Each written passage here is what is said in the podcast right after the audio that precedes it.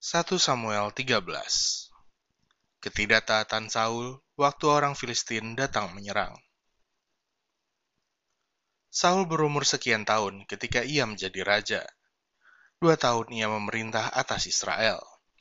Saul memilih 3.000 orang dari antara orang Israel. 2.000 orang ada bersama-sama dengan Saul di Mikmas dan di pegunungan Betel. Sedang 1.000 orang ada bersama-sama dengan Yonatan di Gibea Benyamin. Tetapi selebihnya dari rakyat itu disuruhnya pulang, masing-masing ke kemahnya.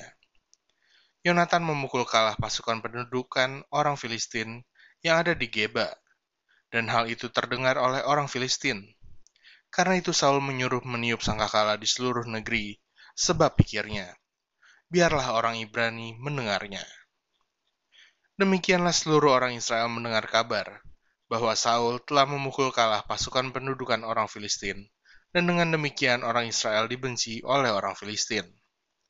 Kemudian dikerahkanlah rakyat itu untuk mengikuti Saul ke Gilgal. Adapun orang Filistin telah berkumpul untuk berperang melawan orang Israel. Dengan 3.000 kereta, 6.000 orang pasukan berkuda, dan pasukan berjalan kaki sebanyak pasir di tepi laut. Mereka bergerak maju dan berkemah di Mikmas, di sebelah timur Bet Awen. Ketika dilihat orang-orang Israel bahwa mereka terjepit, sebab rakyat memang terdesak, maka larilah rakyat bersembunyi di gua, keluk batu, bukit batu, liang batu, dan perigi. Malah ada orang Ibrani yang menyeberangi arungan sungai Yordan menuju tanah Gad dan Gilead. Sedang Saul masih di Gilgal dan seluruh rakyat mengikutinya dengan gemetar. Ia menunggu tujuh hari lamanya, sampai waktu yang ditentukan Samuel. Tetapi ketika Samuel tidak datang ke Gilgal, mulailah rakyat itu berserak-serak meninggalkan dia. Sebab itu Saul berkata, Bawalah kepadaku korban bakaran dan korban keselamatan itu.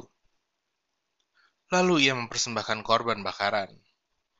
Baru saja ia habis mempersembahkan korban bakaran, maka tampaklah Samuel datang.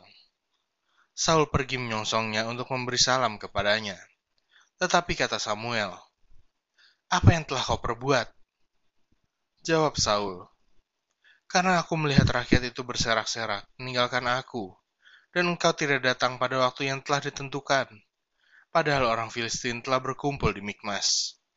Maka pikirku, sebentar lagi orang Filistin akan menyerang aku di Gilgal. Padahal aku belum memohonkan belas kasihan Tuhan. Sebab itu, aku memberanikan diri, lalu mempersembahkan korban bakaran. Kata Samuel kepada Saul, Perbuatanmu itu bodoh. Engkau tidak mengikuti perintah Tuhan Allahmu yang diperintahkannya kepadamu. Sebab sedianya Tuhan mengokohkan kerajaanmu atas orang Israel untuk selama-lamanya. Tetapi sekarang, kerajaanmu tidak akan tetap, Tuhan telah memilih seorang yang berkenan di hatinya, dan Tuhan telah menunjuk dia menjadi raja atas umatnya, karena engkau tidak mengikuti apa yang diperintahkan Tuhan kepadamu. Kemudian berangkatlah Samuel dan pergi dari Gilgal ke Gibea Benyamin. Tetapi Saul memeriksa barisan rakyat yang ada bersama-sama dengan dia itu. Kira-kira 600 orang banyaknya. Saul dan Yonatan anaknya dan rakyat yang ada bersama-sama dengan mereka tinggal di Geba Benyamin, sedang orang Filistin berkemah di Mikmas. Maka keluarlah orang-orang penjara dari perkemahan orang Filistin dalam tiga gerombolan. Gerombolan yang satu mengambil jalan ke Ofra, ke daerah Syual.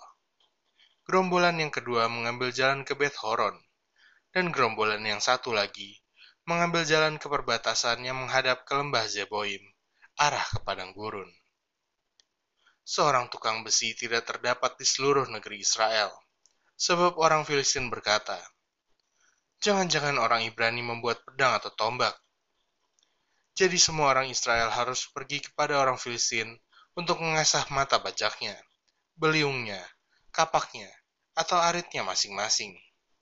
Adapun bayarannya ialah dua per tiga shikal untuk mata bajak dan beliung dan sepertiga shikal untuk mengasah kapak dan untuk memasang busa. Sehingga pada hari pertemuan itu, sebilah pedang atau lembing pun tidak terdapat pada seluruh rakyat yang ada bersama Saul dan Yonatan. Tetapi Saul dan Yonatan, anaknya itu, masih mempunyainya.